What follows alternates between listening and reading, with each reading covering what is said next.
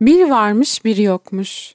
Uzak diyarlarda insanların uyum ve mutluluk içinde yaşadığı Güney Krallığı varmış. Kraliçe ve kralın Harmony adında bir kızları varmış. Prenses Harmony çok akıllı, yetenekli ve iyi kalpli olmasıyla tanınırmış. Tüm halk Prenses Harmony'yi çok severmiş. Prenses 16 yaşına bastığında kral ve kraliçe saraya tüm halkı davet ederek büyük bir kutlama düzenlemiş. Komşu ülkelerden prensese bir sürü hediyeler gelmiş. Prenses masanın üzerinde duran kadife kaplı hediye kutusunu açmış. İçinde rengarenk, çeşit çeşit birbirinden güzel görünen şekerlemeler ve çikolatalar varmış. Prenses Harmony şekerlemeleri o kadar sevmiş ki kocaman kutunun hepsini bir oturuşta bitirmiş. Tüm şekerlemeleri yedikten sonra prenses olduğu yerde derin bir uykuya dalmış. Prensesi uyandırmak için bir sürü yol denemişler fakat hiçbiri işe yaramamış. Kral ve kraliçe büyük bir üzüntü ve çaresizlik içindeymiş. Tüm halk prensesin bir an önce uyanmasını diliyormuş. Bu amaç doğrultusunda herkes birlik olmuş, ellerinden geleni yapmaya çalışmışlar. Aradan aylar geçmiş. Prenses Harmony hala derin uykudaymış.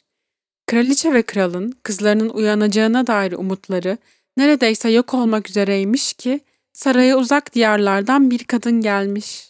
Bu kadın kuzey ülkesinde çok büyük üne sahip bir şifacıymış.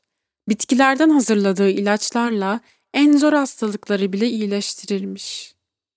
Şifacı kadın çok bilgili ve yetenekli olmasıyla birlikte yardımseverliğiyle de tanınırmış. Şifacı kraliçe ve krala kendini tanıtmış. Kızlarına yardım etmek için uzun bir yoldan geldiğini anlatmış. Şifacı kadının gelmesiyle birlikte kral ve kraliçenin kızlarının iyileşeceğine dair umutları tekrardan yeşermiş. Şifacı, Prenses Harmony'ye 21 gün boyunca günde 3 kere koklatacağı bir bitkisel karışım hazırlamış. Bu karışım tam 77 tane farklı çiçekten elde edilerek yapıldığından olağanüstü güzel bir kokuya sahipmiş. Günler sırayla gelip geçerken herkes büyük bir heyecan ve umut içerisindeymiş. 21. gün gelip çatmış. Kral ve kraliçe şifacı ile birlikte son kez karışımı koklatmak için prensesin odasına girmişler. Biri sağ, diğeri sol tarafına geçerek kızlarının elini tutmuş, umut dolu gözlerle harmoninin uyanmasını beklemişler. Şifacı heyecanla karışımı prensesin burnuna doğru uzatmış. Harmony bu olağanüstü kokuyu son kez burnundan içeri doğru çekerken yavaşça gözlerini aralamaya başlamış.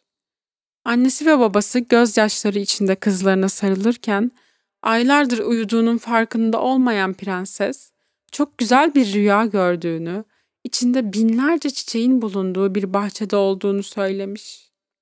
Prenses Harmony'nin uyanmasıyla birlikte halk eski mutlu ve neşeli günlerine geri dönmüş.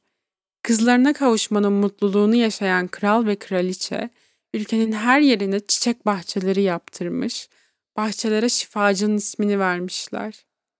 Şifacı kadın prensesin iyileşmesiyle birlikte başka hastalara şifa dağıtmak adına tekrardan yola koyulmuş. Güney ülkesinin halkı onu her daim büyük bir sevgiyle hatırlamaya devam etmişler.